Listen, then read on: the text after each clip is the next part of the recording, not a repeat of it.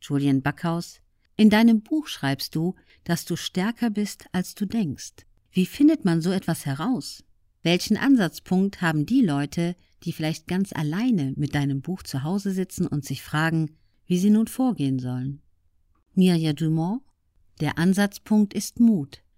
Wer selbstmitleidig zu Hause sitzt und aufgegeben hat, dem wird auch nie wieder zu helfen sein. Aber wer zu Hause sitzt und sagt, so, jetzt wird es unangenehm und jetzt wird es eine ganze Zeit lang unangenehm, der hat noch Hoffnung. Ohne Mut kommst du da nicht raus. Da kannst du Tabletten nehmen, so viele wie du willst.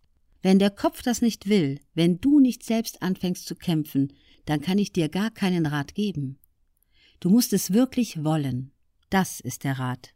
Du siehst auch an mir, ich habe manchmal noch Schwindel, wenn mir etwas unangenehm ist, aber ich habe vor nichts, vor gar nichts mehr Angst.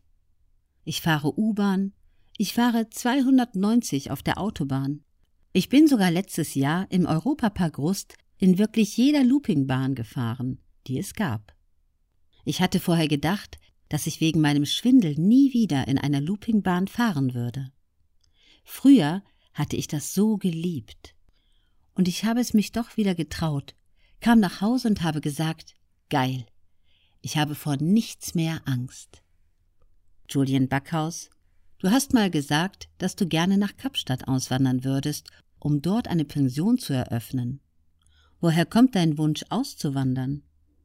Mirja Dumont, die Idee hinter der Auswanderung ist eigentlich auch in der Klinik entstanden. Mein Professor hat mich gefragt, was für Ziele ich noch habe.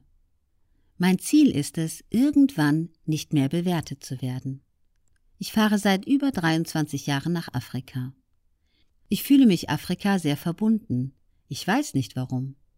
Die Menschheit soll ja aus Afrika kommen, als die Kontinente noch zusammen waren.